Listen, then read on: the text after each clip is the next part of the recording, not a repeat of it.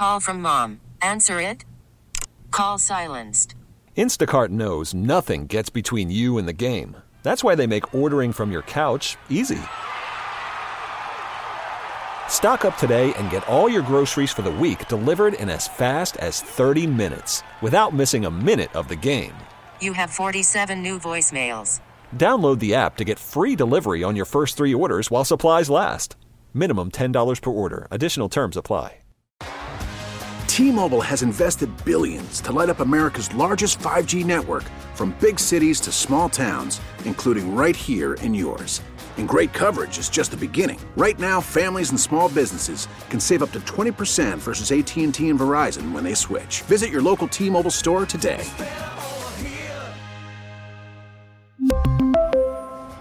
Plan savings with three lines of T Mobile Essentials versus comparable available plans. Plan features and taxes and fees may vary.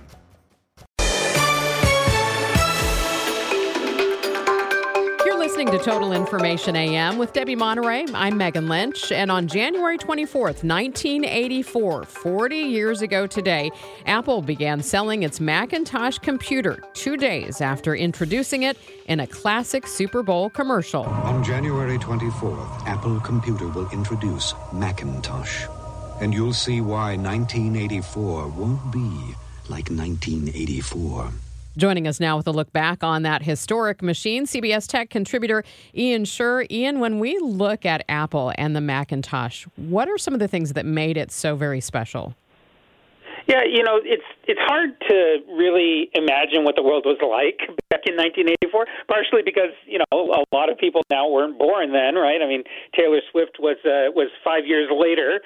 But really, the interesting thing about computers back then was that most of them were very very hard to use right? They were they didn't have images on the screen like we're used to now. There wasn't really a mouse that you used. You had to understand the really annoying parts of using a computer back then. And what Apple brought was really the sense that anyone could use a computer.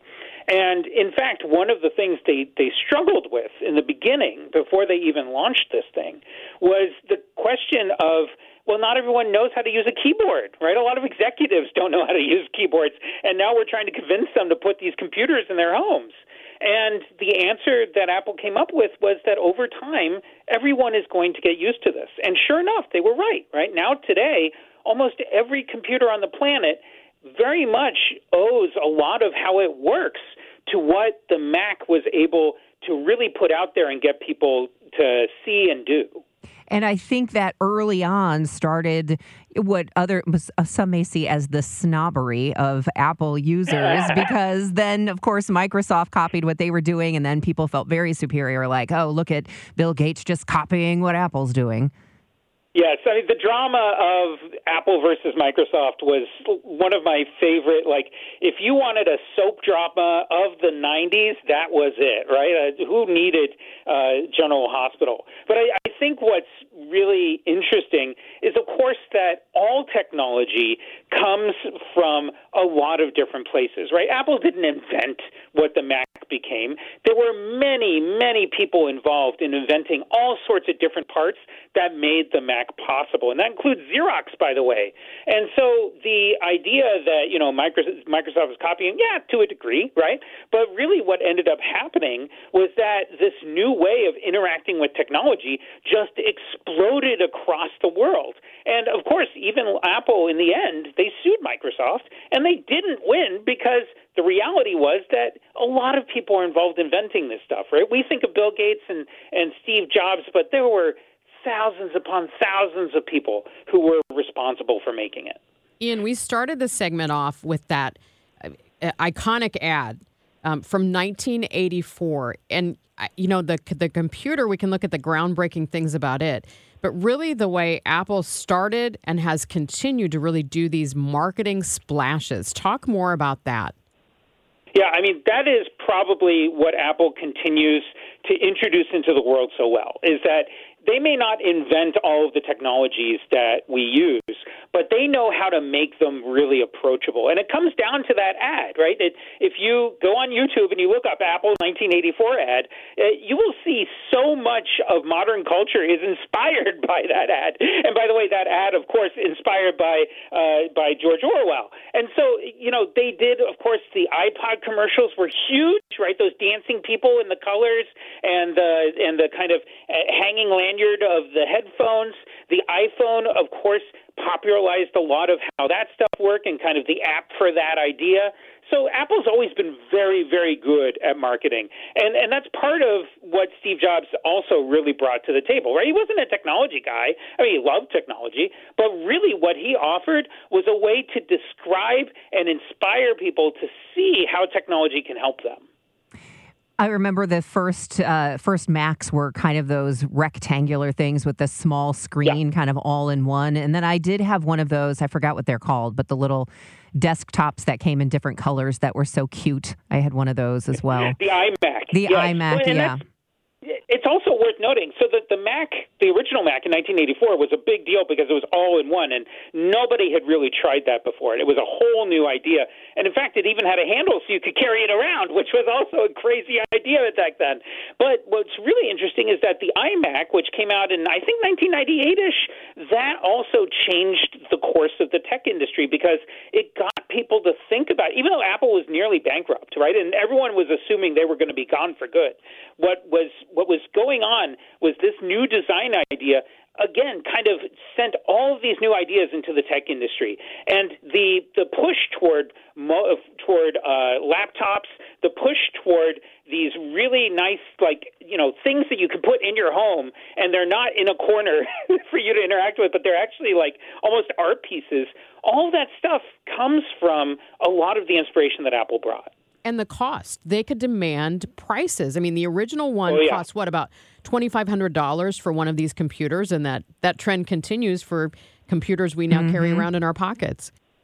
Yes, I, they definitely Apple knows how to charge, right? And that's that's something that always has been a really fascinating aspect to them because most companies in the tech industry are battling to get to the lowest cost possible. And what Apple has really been able to do is that throughout, and, and a lot of people have always assumed, including myself, that they couldn't keep it up. But throughout the last 40 years, they have been able to to really own the premium side of the computer market, and that includes, by the way, a lot of creative people, right? Artists very much trust Apple's computers to to do their work. A lot of Hollywood runs on on Mac computers, and indeed, a lot of the tech industry also runs on Apple computers. Uh, the first website was actually designed using the predecessor to Apple computers, right? The the called a Next computer. So it's really like it, it's really fascinating how successful they've been, and also how they continue to be able to charge those high prices, especially when everyone else is trying to battle for the lowest cost otherwise. Talking about that initial computer back in 1984 and then looking at what we're where we're at today with Apple products, is there anything from that first Mac that we're still using or you know, is have we really moved on that much? I mean, I would argue that when you sit down at a computer, almost everything that you are interacting with is inspired in some way from that original Mac, right? As I mentioned, the mouse really popularized through the Mac, but also even the idea of using icons to open an app. I mean, all these things were brand new ideas. Before that, most people had to type in the word for the app .exe and hit enter. I hated and that so that much. Changed, right? I remember having to do college papers, and you'd have to sit there in the computer room. I had a whole cheat sheet next to me of all the slash blah blah blah, and I exactly. hated it. And all of that, all of that disappeared when the Apple really became popular. CBS Tech contributor Ian Sherr, thank you so much. Really appreciate it. It was fun to look back. Absolutely. Thanks for having me. We really need new phones. T-Mobile will cover the cost of four amazing new iPhone 15s, and each line is only $25 a month. New iPhone 15s? Only at T-Mobile get four iPhone 15s on us and four lines for 25 bucks per line per month with eligible trade-in when you switch. Minimum of four lines for $25 per line per month with auto pay discount using debit or bank account. $5 more per line without auto pay, plus taxes and fees. Phone fee at 24 monthly bill credits for all well qualified customers. Contact us before canceling account to continue bill credits or credit stop and balance on required finance agreement due. $35 per line connection charge apply. Ctmobile.com. Oh, oh. Protect your vehicle's engine with a full synthetic oil change and save with Mobil 1 at O'Reilly Auto Parts. Purchase five quarts of Mobil 1 full synthetic motor oil and receive a $10 O'Reilly gift card after rebate. See store for details. With your Mobil 1 purchase, you'll also receive two times points during O Rewards Bonus Points Month at O'Reilly Auto Parts. Oh, oh, oh, O'Reilly Auto Parts. We get it. Attention spans just aren't what they used to be heads in social media and eyes on Netflix. But what do people do with their ears? Well, for one, they're listening to audio. Americans spend 4.4 hours with audio every day. Oh, and you want the proof? Well, you just sat through this ad that's now approaching 30 seconds. What could you say to a potential customer in 30 seconds? Let Audacy put together a media plan tailor made for your unique marketing needs. Advertise with Audacy. Visit ads.audacy.com.